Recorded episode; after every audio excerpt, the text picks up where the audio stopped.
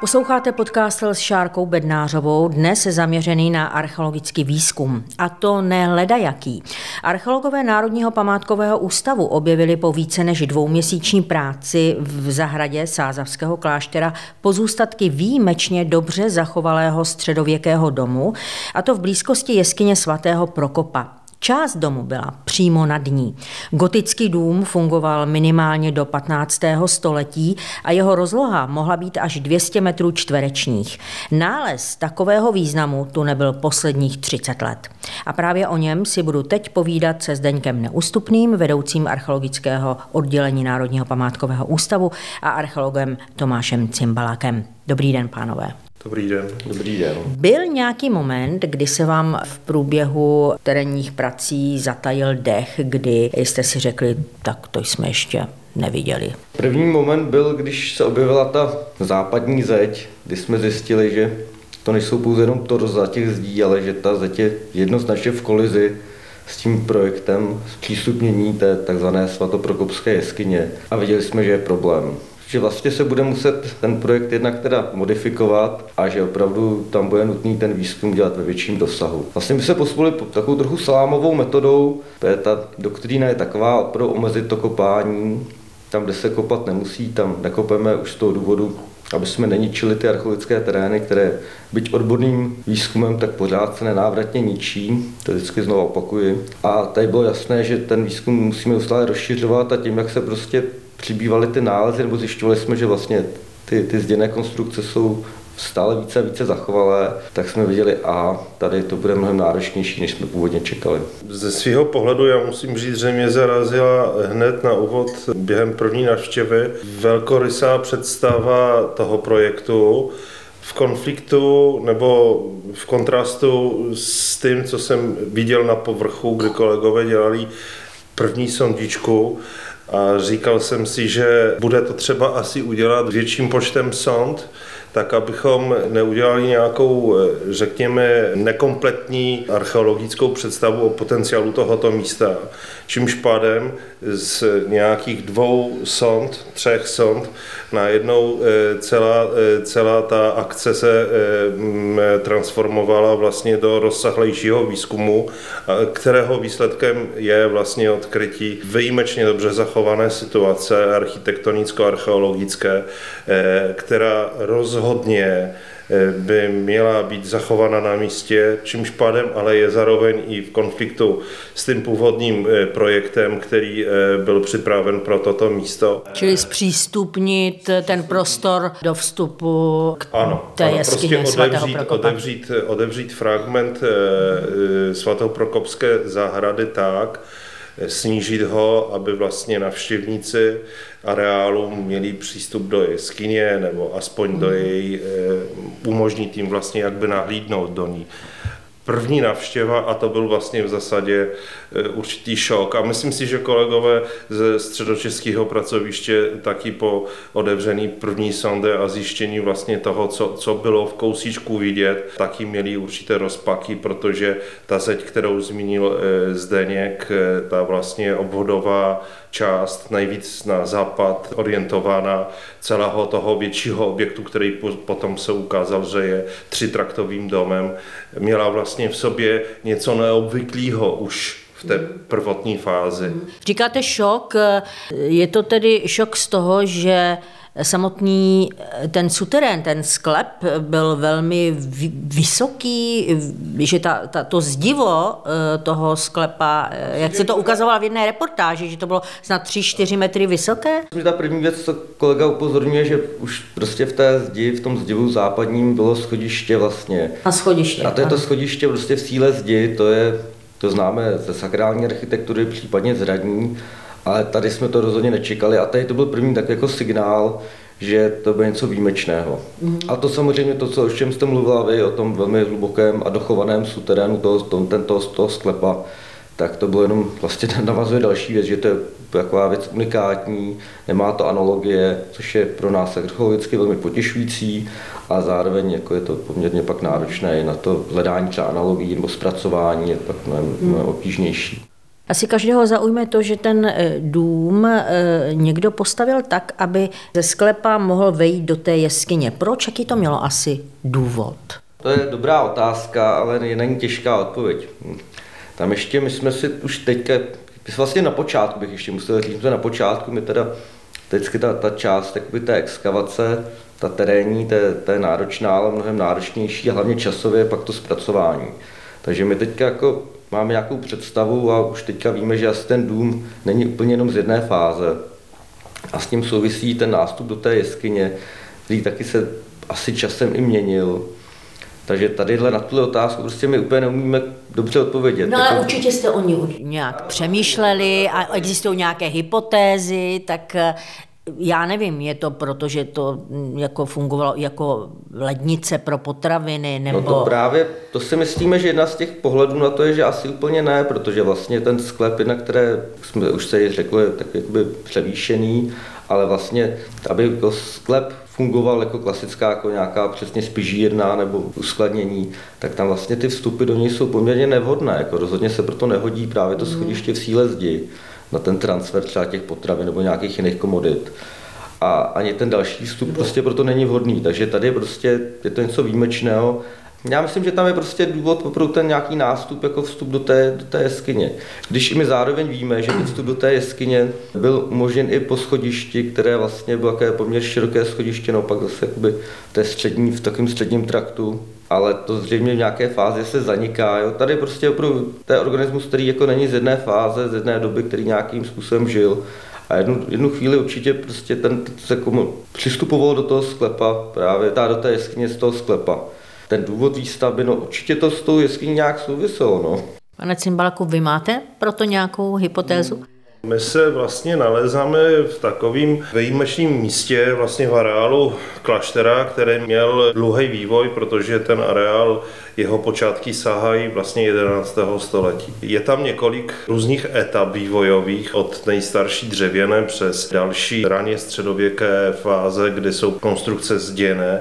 Mění se tam eh, rozhodným způsobem eh, nějak dispozice některých objektů, některé věci se doplňují, některé věci v průběhu času vlastně mizí, eh, jsou nahrazované, rozšiřují se.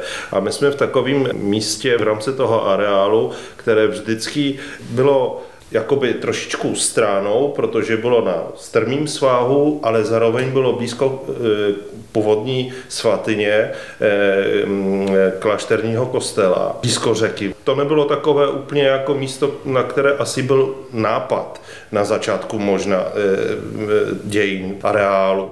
Ten primární důvod, proč někdo měl zájem propojit tu jeskyni s tím eh, domem, bylo to, mě napadá třeba, ta jeskyně původně sloužila nějakému poustevníkovi, nějaké poustevně a v podstatě se tam už nějaký jakoby dřevěné obydlí, možná nějaká střížka byla u toho a vlastně se to jenom na to navazovalo postupně časem. Je to blízko i potom toho sázavského kláštera, takže jestli to nemá, nebo jestli to nemá, nemá třeba nějaké propojení s tou jeskyní a s tím sázavským. Primárně možná funkce samotné takzvané jeskyně byla jiná, ale ve výsledku a i ve výsledku jaksi změny majitelů nebo vlastníků kláštera došlo taky i ke změně využívání, ke změně jaksi chápaní toho prostoru. Čímž pádem, já to vidím na dnešek tak, že jeskyně třeba mohla mm, sloužit ze začátku k jinému účelu a pak vlastně byla jaksi inkorporována, použita v rámci výstavby domu k úplně jinému účelu. To znamená, že sklep, o kterým jsme mluvili, že je vysoký, že vedli k němu eh, schody ve síle zdiva, eh, byl používán pro jiný účel, jeskyně byla užívaná po jiný, pro jiný účel. A vlastně ten celý objekt, který my jsme z části jenom zkoumali, třitraktový dům, každá jeho část, každá partie sloužila k úplně něčemu jinému. A to my badáme nebo zkoumali jsme pouze tou nejnižší část. A on měl ještě přízemí a nevíme, jestli třeba nějaký další. Existuje ve světě podobná historická stavba, jejíž součástí by byla jeskyně? Mluvíme o jeskyni vlastně v klášteře ve svatém Janě pod skalou. Tam prostě jeskyně nějaká je a i podle Ten klášter pak prošel do věku dost radikální přestavbou, ale podle ještě starších ikonografických vyobrazení bychom tam nějakou analogii mohli vidět, ale samozřejmě zase ty vyobrazení, ta veduta je neúplně zřetelná, ale tam by, tam by ta analogie mohla být. Jako. No a pak ještě samozřejmě je městské prostředí. Eh, napadá mě nejrychleji eh, Jihlava, kde jsou měšťanské domy. My vlastně taky pohybujeme se v prostředí nebo mezi zdma domu na Sazavě. Máme vlastně Slavonice, tak aby vlastně posluchač si představil, jak funguje jeskyně, zahloubený, vykutaný prostor s obytným objektem, tak to je vlastně něco obdobného. Dobře, ale tam podobně. něco obdobného bylo řečeno, že vlastně takový nález takového významu tu nebyl posledních 30 let. Čili ten váš nález je něčím mimořádným. Určitě mimořádným tím, že sklepy jsou nebývalé hluboké že jo, středověkého domu. Tak máte proto vysvětlení, proč ta výška je tak vysoká tam je, tam toho je ten sklepu. kontext, hlavně to, to, ta výjimečnost je v tom kontextu, že to je v tom klášterním prostředí. Jo, to je prostě, mm. my takhle z kláštera prostě nebo takovou jakoby atypickou stavbu, nezvyklou, to opravdu neznáme. To se ještě souvisí s to, co říkal Tomáš na začátku, vlastně ta jeskyně v tak jako skalním, celý ten klášter jako skalním ostrovu nad tou řekou Sázavou. A vlastně, aby oni se dostali na tu úroveň té jeskyně, která je zahloubená v té, vysekaná v té skále, tak to po, pochozího horizontu tak to je zřejmě jeden z těch důvodů té hloubky, aby vlastně oni se mohli, i tak do té jeskyně se pak vstupuje poměrně nějakou šikmou, příkrou jakoby chodbou, vysekanou v té skále, kde vlastně v dnešní době bez provazu se nedá dostat. Takže oni se neustále snažili zřejmě snižovat tu úroveň, aby se co nejlépe dostali mm. do té mhm. jeskyně, která je poměrně hluboko, relativně hluboko. Jak je možné, že vlastně pozůstatky toho výjimečného historického domu nikdo dosud neskoumal, neobjevil, že se nedělal podrobný archeologický průzkum až teď?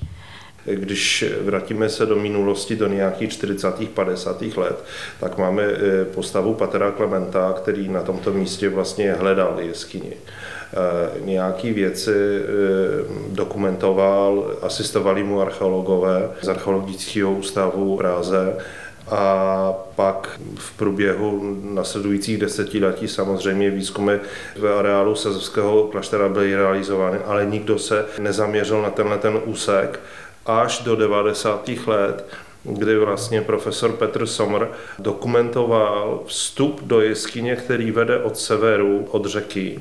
Proved dokumentací zdív. Zřejmě se uvažovalo o rekonstrukcí, konzervací, stabilizací. Z té doby vlastně nad, nad tím vstupem eh, a místem výzkumu vznikla provizorní střecha a pak z důvodu, myslím si, majetkových změn, restitucí a, a, a vůbec změny eh, konstelací politické a dalších jiných věcí se to pozastavilo. Jinak vrátil bych se ještě vlastně k té výjimečnosti a tomu, co my říkáme, že 30 let něco podobného v areálu se neodehrálo. To není jenom tím domem. Jo, protože my vlastně, aby umožnit projektantům, investičním garantům a dalším specialistům vlastně eh, uváhy o tom, jak má vypadat samotný projekt a zpřístupnění, museli jsme ještě udělat sondy mimo objekt. A tím pádem dostali jsme se do starších situací, níž je ten gotický dům. Mm-hmm. A vlastně poměrně malé ploše, separovanýma, izolovanýma sondama, my jsme nakousli ještě starší dějiny vlastně areálu. A to je to právě zajímavé, že tenhle ten výzkum vlastně svojí eh, omezenou časovou vlastně jaksi dobou zároveň rozsahem mohl pokryt několik etap od nejstarší až vlastně de facto pro, po 19. století nějaký recentní mhm. zásahy. Takže to je vlastně v takový pilce, v takový kapslíčce krásná vlastně taková sondař, injektář vlastně do toho, jak to tam během těch tisíce let se vyvíjelo. Ne na každém místě je to možné v rámci. Vy jste tam našli vlastně i kosterní pozůstatky, které spojujete s 12. stoletím, tedy z doby, kdy dům ještě nestál. Eh, mohly to být pozůstatky nějakého poustevníka, nějaký pokračovatel svatého Prokopa? Tak určitě nejde říct. A ještě jenom k tomu datování, tady využíváme takzvané relativní datování, protože my vlastně víme, že o čem mluvil Tomáš, tam jsou ty ale nesmírně zajímavá, ty starší konstrukce zděné, které předcházejí tomu domu, tak ty víme, že zanikají někdy v průběhu na konci 12. ve 13. století a ten hrob je starší, takže mm-hmm. zase z také jakoby logiky věci, že ten klášter začíná fungovat někdy v tom 11. století, tak ten hrob je ano, z toho období někdy 11. 12. století, touhletou jako relativním datováním, protože je tam jakoby nejstarší komponenta v rámci tohohle, tohohle výzkumu. Ale víme pouze, že to je muž, a to je tak všechno, co můžeme říct. Velmi pravděpodobně to teda souvisí s těmi obyvateli toho kláštera, ať přímo s těmi, s těmi měchy, mm. případně i s nějakým tím laickým zázemím, který tam byl. Ale hlavní pohřebiště pro tohle období je tzv. tetrakonchu, který se objevil v tzv. severní zahradě, velmi blízko teda tohohle domu, tak tam je pohřebiště, které je někdy z toho 12. 13. století. Existují ale i nějaké písemné prameny o historii toho místa, můžou něco napovědět? Jo, určitě tenhle sázavský klášter je poměrně bohatý na ty raně středověké písemné prameny, ale většina z nich vznikla s nějakým časovým odstupem. A to je velká práce pro, pro historiky nebo spolupráce s historiky, jak je interpretovat. Mm. Tam často oni se vyjadří, jak jednotliví ti opaté toho kláštera budovali další části nebo přispěli k jeho rozvoji. To je úskalí té archeologie, to není tak úplně jednoduché, aby jsme dokázali vždy stotožnit tohle zdivo. Prvotně je ta archeologická analýza a ta nás teďka právě čeká. Vy jste tam našli spousta archeologických artefaktů, kolik jich je, řádově asi tisíce. Dá se z těch úlomků něco už vyčíst? Něco vám už napovědělo? Třeba vy jste tam našli kachle nějakých kamen, tak asi s nějakými bohatě zdobenými reliéfy. Už to snad může něco prozradit. Mohlo by, doufejme, že jsou to e, kachle z jedných kamen, doufám, že jsou jedny kamna v tomhle domě, protože bude nám se potom možná i snadněji rekonstruovat podobu těch, mm. těch kamen. E, je to všechno ve zlomcích, e, protože ty nálezy, pokud jde o kachle, pochází vlastně z destrukce vyšších podlaží. Doufejme, že tohoto domu, ale situace z, ze, strategi, ze stratigrafie, z profilu terénních, to tak asi nám napovídá, že prostě dům byl pobořen, propadly se vyšší podlaží mm-hmm. a, a všechno zůstalo prostě na místě a není to tam navezené třeba z jiného místa. To taky nemůžeme vyloučit, ale Zatím máme takovou teorii, že vlastně je to e, situace in situ. Nálezu kachlu je obrovské množství. My musíme je zaevidovat, ta práce teď probíhá, mm. potom pokusit se je vlastně dát do nějakých celků, eh, hledat vlastně ty reliefní eh, náměty, výzdobu k sobě, a vytvářet celky, které, které budou nám říkat, že vlastně máme představený eh, starozákonné třeba, že jsou tam symboly, které odpovídají dané době a díky tomu vlastně můžeme ty nálezy zařadit do konkrétního století. Eh, zřejmě asi to bude odpovídat nějaký druhý polovině, možná konci 15. století, to je náš mm. první nastřel. Pak eh, z nálezů jiných, eh, tak jako obvykle na většině archeologických výzkumů dominují nálezy keramických zlomků, zlomků nádob, kuchyňských mm-hmm. povětšinou, doplňovaných vlastně stolní keramikou, Podařilo se nám doplnit kolekcí raně středověkých románských dláždíc, teda kotových. Ovšem, zás jsou to jenom zlomky, ale na základě takových signifikantních znaků, které jsou na nich vlastně reliefu, my je můžeme zařadit ke konkrétním eh, stoletím, ke konkrétním typům a mhm. máme tam eh, vlastně zastupce eh, takzvané vyšehradské dlažby s grifem. Je typická třeba pro ty nejstarší církevní areály a objekty v Čechách. Podobně je tam další typ dlážby, která zase má své analogie eh, především ve středních Čechách, v Ostrovském klášteře.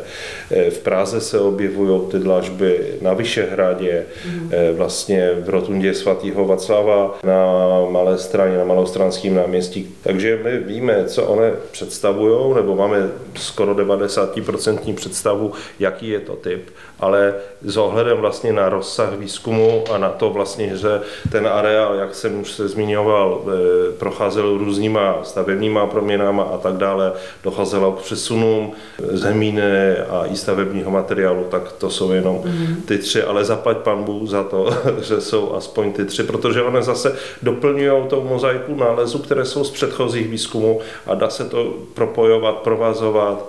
Z archeologie ty artefakty slouží, že to je jedna, která nám to, když se zadaří, pomůže datovat ty jednotlivé situace. Ale pak ta je ta přesně ta druhá věc, nám to jako může přiblížit interpretovat jinak ten život tam a přesně spojit to musíme navíc tohle ten výzkum je vlastně taková jakoby zlomek těch výzkumů, které podstatě to 20. století probíhaly v tom sázavském klášteře. Takže přesně už jenom ty kachle nám napoví, teda jestli opravdu jsou, doufejme, z toho domu, takže teda aspoň nějakou obytnou funkci části toho domu, jinak by tam ty kamna neměly kachlová smysl. A přesně ty další artefakty, jak to jsou ty skla, nebo až, až se budou tím probereme, te, jsou to tisíce věcí, tak eh, třeba tu keramiku, jak, co to bylo za typ keramiky, ty, ty, ty dlaždice, to je další věc, která je spojená pouze se sakrálním prostředím, takže zase to něco napovídá, ale tahle věc bude asi muset být eh, zpracována s nějakým částečně s tím, s tím těmi předchozími výzkumy, které teda bohužel, na to bych, bychom měli taky vzpomenout na pana profesora Petra Somra, který eh, loni bohužel zemřel a který už byl těsně před dokončením vlastně těch svých mnohaletých výzkumů. Kachlová kamna, potom nějaké nádoby keramické, to snad si jako mniši vařili sami, nebo, nebo ti muži si tam vařili sami, nebo tam nebyla opravdu žádná žena? Máte nějaké hypotézy, kdo asi mohl v takovém domě žít? No podle těch původních představ ještě pana profesora Somra, velmi jako myslím, kvalifikovaných, to obydlí opata, to je naopak vlastně u vstupu do kláštera, vlastně když se vstupuje, tak mm. po levé straně a celá ta fronta, která vlastně vede nahoru, až vlastně dnešní farnost tam je, tam se i nacházel vlastně taky zaniklá, zaniklá sakrální stavba, takzvaná opatská kaple, to je ale dnešní interpretace. Tohle je prostě taková, takový solitární objekt a to je zase se vracím k té výjimečnosti. My tady máme prostě věc, která je výjimečná. Z těch jiných kláštorů vlastně neznáme, nikdy nebyla takhle odhalená. Kdo ji obýval a s tím všechny ty eh, vlastně odpovědi na vaše otázky jsou mnohem těžší, takže s těmi ženami, no, to, to, to, to myslím, že to, úplně, to, je, to je těžko říct. A pak ještě musíme počítat s, tou, s tím životem toho kláštera po té vlastně husické devastaci, kdy tady je v těch světských rukou, ale zároveň tam nějak ta komunita přežívá, ale paralelně tam mohlo být nějaká to, jiný druh těch obyvatel, zároveň se už od počátku počítá, tam vždycky byly ty lajkové, který právě sloužili vlastně těm mnichům jako takový jakoby pomocníci. Co vůbec víme o životě svatého Prokopa, krom toho, že byl zakladatel benediktinského eh, sázavského kláštera? Mimochodem byl svatořečen v roce 1204 údajně, takže v letošním roce to bude tedy výročí, tuším 820 let. Co o tom svatém Prokopu víme? No tak víme o něm to, že on, než se stal tím půstevníkem, už byl vysvěcen, takže logický předpoklad je takový, že to nebyl nějaký prostý vesničan, ale už byl asi z nějaké jako vyšší vrstvy, která mu umožnila to vzdělání, aby se mohl stát tím mnichem. Pak se teda rozhoduje, že vlastně jako opouští jakoby, oficiální svět a právě vlastně stává se tím poustevníkem. Teďka je otázka taky, co víme jenom o něm a co víme o té Sázavě, než on tam vstupuje vlastně ten svatý Prokop. To byla oblast někde na hraně jakoby staré osídlené země a zároveň té době, která teprve byla kolonizována, v blízkosti Sázovského kláštera se nacházejí dvě hradiště, jednak tzv. Vraník a Doječické hradiště, ale ty jsou někdy z 9. století, pak moc nevíme. I se samotného Sázovského kláštera zřejmě je několik eh, dokladů možného života v této velmi staré době a vlastně pak je tam jakoby taková mezera, která nevíme, co tam dělal. Určitě to nebylo intenzivně osídlené území, spíš velmi právě prázdné, proto on si to vybírá jako místo toho pusteničení. A pak vlastně ve spojitosti s, s tím Přemyslovci, s Oldřichem, Břetislavem vlastně zakládají ten, ten klášter jako na nějaké hraně právě té staré sídelní oblasti. Mm. Navíc je to na té Sázavě. To o něm víme, ale to jsou, i ty svatoprokopské legendy jsou samozřejmě jinak pozdější, než, než v době, kdy žil svatý Prokop a mají jednoznačný účel oslavit to, to světce. Takže od nich nemůžeme úplně čekat nějaký reálný popis to jsou také zlomky, které se dohadujeme o tého postavě, toho příliš nevíme. A každopádně pak tady co je další velmi zajímavý aspekt, vlastně ta slovanská liturgie, která vlastně v tom sázavském klášteře je. A ta, jestli můžeme spojit s tím svatým Prokopem nebo s někým jiným, to se vůbec já netroufám říct. Opět je to pole působnosti mnohem více pro historiky. No. Vraťme se ale zpět k výzkumu. Co vás teď čeká, pane Cimbalaku, ať taky předám štafetu vám.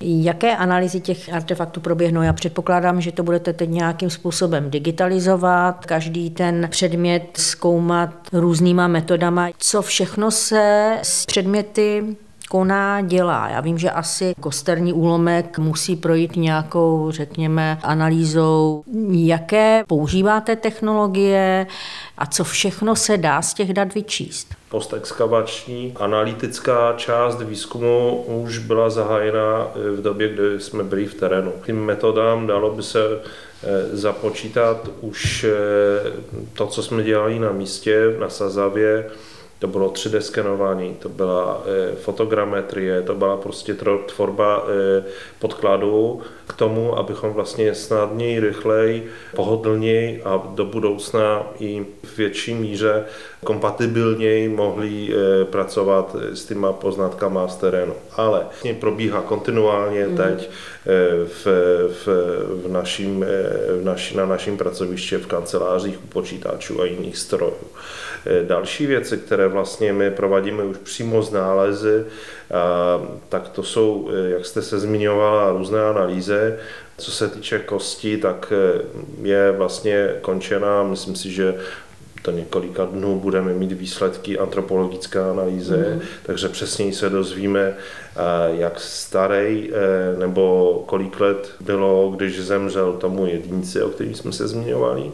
Další etapa to bude e, datovaný metodou C14, tak abychom věděli, v jaký době přesněji žil, kdy, kdy, kdy zemřel.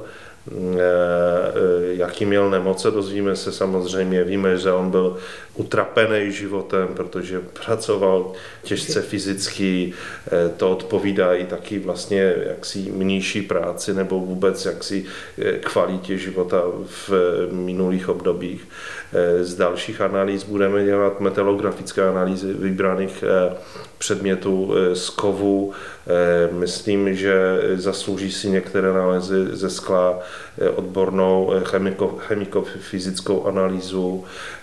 Rád bych udělal taky nebo rádi bychom udělali vlastně podrobnější posudek těch mincí, jejich konzervací, stabilizací, mm. protože i přesto, že jsou v převaze ze stříbra, tak taky podléhají určitým procesům, které je degradují, takže chceme je stabilizovat.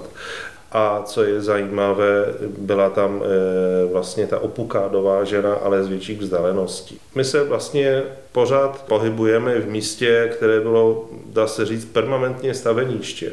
Takže jedna budova mizela nebo byla představovaná, vznikala hromádka materiálu. A když přišel další stavebník nebo investor, řekněme na dnešní dobu, eh, řekl, no tak ušetříme, vezmeme si něco z této hromadky a tak. Jo. To zpracování, eh, dá se říct, že může být nekončícím se příběhem, protože vždycky budeme se na každou jaksi kapitolu těch materiálu nebo té dokumentací dívat z jiného pohledu, ale my jsme omezení vlastně možnostma, které nám dává pracovní doba a taky jiné úkoly máme, ale myslím si, že do dvou let bychom mohli být hotoví mm. ze vším. Jak, jako, že nebudeme se stydět za ten výsledek. Vy, se, vy už jste to tady řekli, že se na jaře chcete vrátit k Sázavskému klášteru a budete pokračovat v těch terénních pracích. Co očekáváte od těch dalších prací? No, tam bude vlastně takové jako doplnění té dokumentace. Tam jako, ne, že by ta dokumentace byla udělána na špičkové úrovni, ale my se vlastně teďka s tou už jakoby zpracovanou dokumentací musíme do toho terénu vrátit znova. Mm.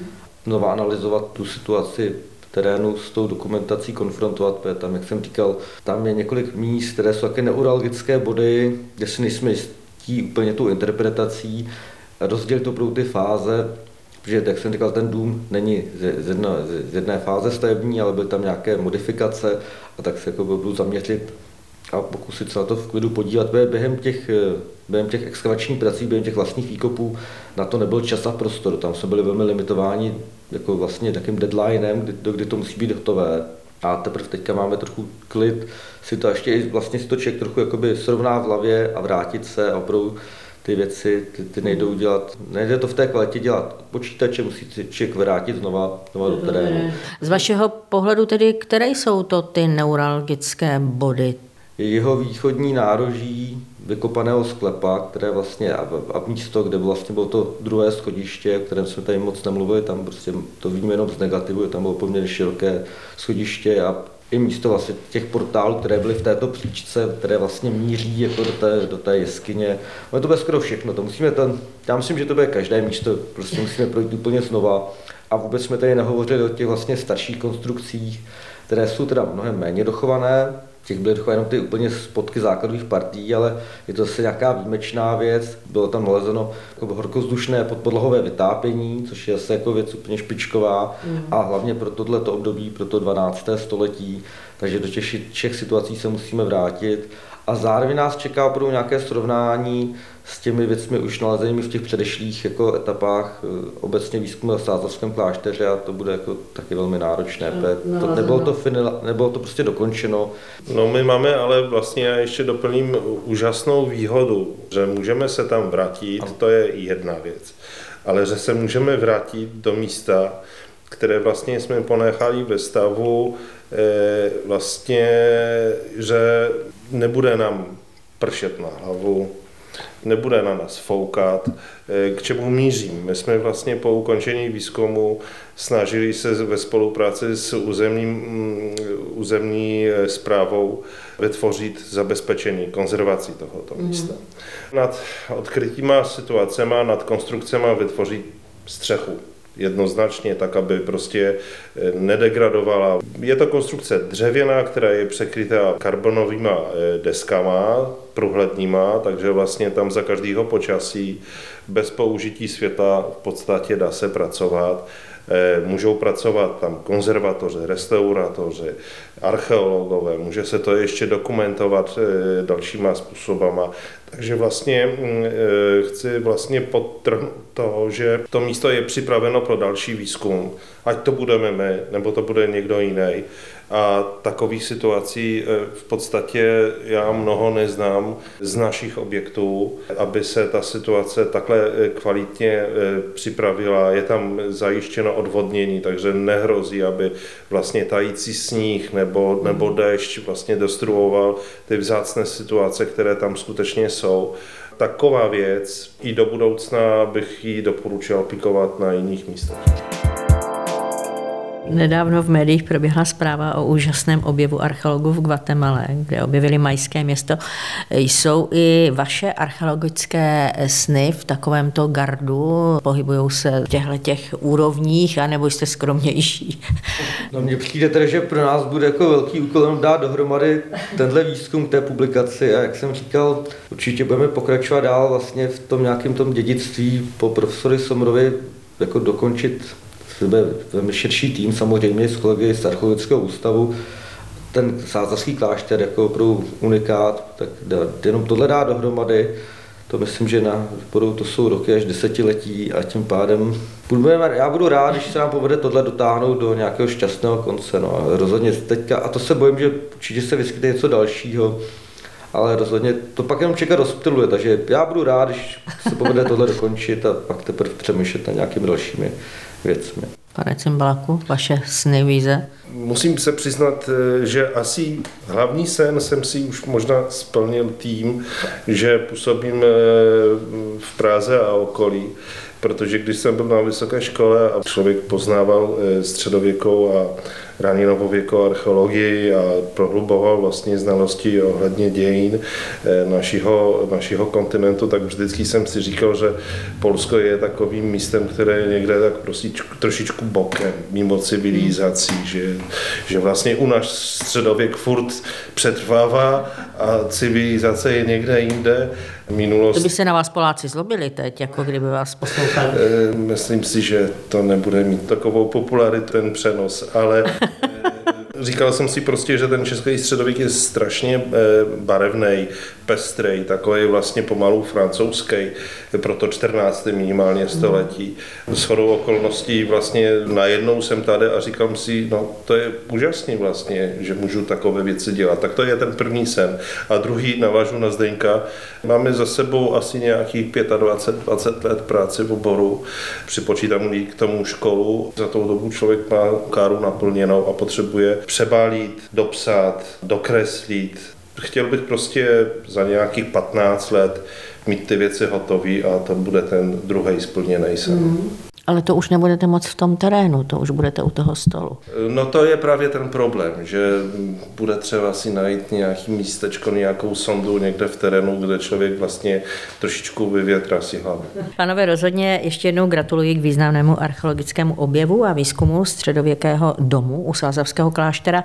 Moc děkuji za rozhovor oběma, ať se vám daří. To byli archeologové Národního památkového ústavu Tomáš Cimbalak a Zdeněk Neústupný. Od mikrofonu se loučí Šárka 拿出来